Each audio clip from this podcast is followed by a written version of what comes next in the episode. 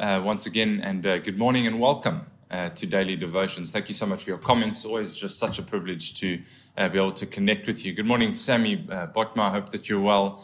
Talana out in Cape Town. Eugene, somewhere between the Drakensberg, a golf course and PE, I'm sure, sir. Um, and then Shane on YouTube. Good morning. This morning, as a continuation of our conversation, praxis or practice uh, practices of faith from the book of Philippians. This morning, reading from Philippians 4, um, and starting at verse 4, but this morning I'd like to focus on verse 5. Philippians 4, verses 4 and 5. Uh, this morning, uh, but focusing on verse 5. Verse 4, I think we're all quite familiar with. Uh, Rejoice in the Lord always. Uh, and I'm reading from the Amplified version this morning. It says, Delight, take pleasure in him. Again, I will say, Rejoice. Uh, but verse 5 this morning says, Let your gentleness or your gentle spirit, your graciousness, unselfishness, mercy, tolerance, and patience be known to all people. Um, I love how this morning I've noticed how patience and gentleness actually are very, very closely connected. Um, I'd like to try and share two examples this morning. Um, getting the kids ready for uh, school in the mornings um, is always a crazy rush. Um, and really, for the most part, I try and do it as gently as possible to kind of get the morning process going um, as uh, gently as we can. Um, but slowly, what begins to happen is I, I need to be out of the house at 10 past 7. If I'm not out of the house at 10 past 7, I've got traffic to worry about, I've got uh, robots and cars, and uh, I, I, need to kind of backtrack up Buffelsfontein because I need to get to Elizabeth School first and then backtrack back to be able to drop off Daniel. But I've kind of got my timing in my head right. And the moment we begin to get a little bit late, um, when I've got to start saying things like the long ones on the three, uh, and then I know that we're in trouble, I almost become impatient. But then what begins to happen is my gentleness almost slowly goes out the window because I have started to become impatient. And it is there that the wheels on the bus almost proverbially start to come off because my impatience been, has been infected, affected.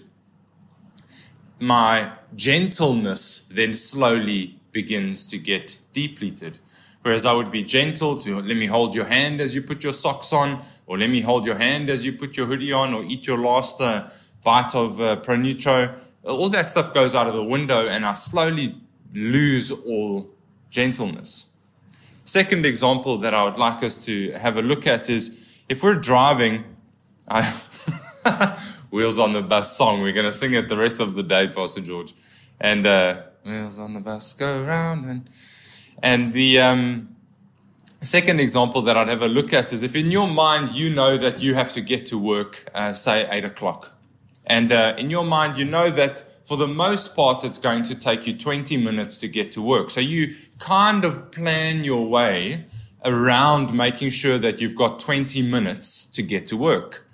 Eventually, what happens is you kind of run into a few obstacles and you get a little bit late. And all of a sudden, you can see that 20 minutes is turning into 30 minutes. My friends in Cape Town and Johannesburg, I'm very, very sorry. Uh, traffic uh, can t- turn into a 30 minute affair or into a 40 minute thing. Uh, and eventually, you slowly start to see that you're going to be late because your expectations aren't being met. And slowly, what begins to happen is your patience begins to run out the window. And essentially, what then begins to happen is your gentleness goes out the window. And then what happens when you get cut off in traffic? You're not gentle. I'm not gentle when I get cut off in traffic because I know that I'm late. But if I knew that I was on time and everything was actually quite okay, and I knew that I would get to where I needed to be on time, my gentleness would still be evident to everybody. But because I know that I'm now impatient because I am late and it's going to affect everything else, my gentleness goes out the window. So somebody tries to cut in front of me, I lose my mind. But if I was gentle, I would go, yeah, man, it's not the end of the world. You can go with us. Liesel Jetty. That's very funny. in Joburg traffic, you need to take pot course. oh man, yeah, we can turn in from go from hungry from hungry to hangry very very quickly there, Liesel. What happens is we lose our gentleness because of our impatience. I'd love to read in from Romans chapter two, uh, starting at uh, verse three, uh, and it says this. But do you think this, O man, when you judge and condemn those who practice such things, and yet do the same yourself, that you will escape God's judgment and elude his verdict? Or do you have no regard, and this is the moments I'd like to focus on, or do you have no regard for the wealth of his kindness and tolerance and patience in withholding his wrath, his impatience, his not gentleness. And I love this from the author Paul here. Are you actually unaware or ignorant of the fact that it is God's kindness that leads to repentance? That is to change your inner self, your old way of thinking, seeking his purpose for your life.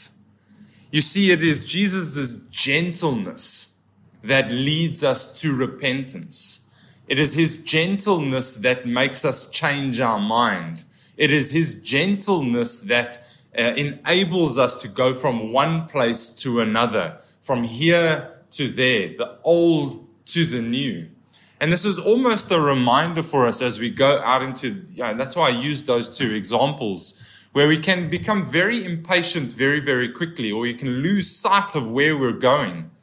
But I hope that this morning, as an encouragement to each of us, that as we read that it is Jesus' gentleness and his kindness that leads us to repentance, what would happen to our world if we led our conversations with gentleness, trying to convince somebody to go from A to B what if we led with gentleness, trying to convince our kids or our toddlers to put their shoes on?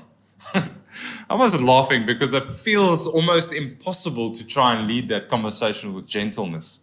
But what would happen if we led with gentleness and kindness? In closing, as we wrap up in prayer, Romans uh, 2, verse 4, I'd like to read again. Or do you have no regard for the wealth of his kindness? And tolerance and patience?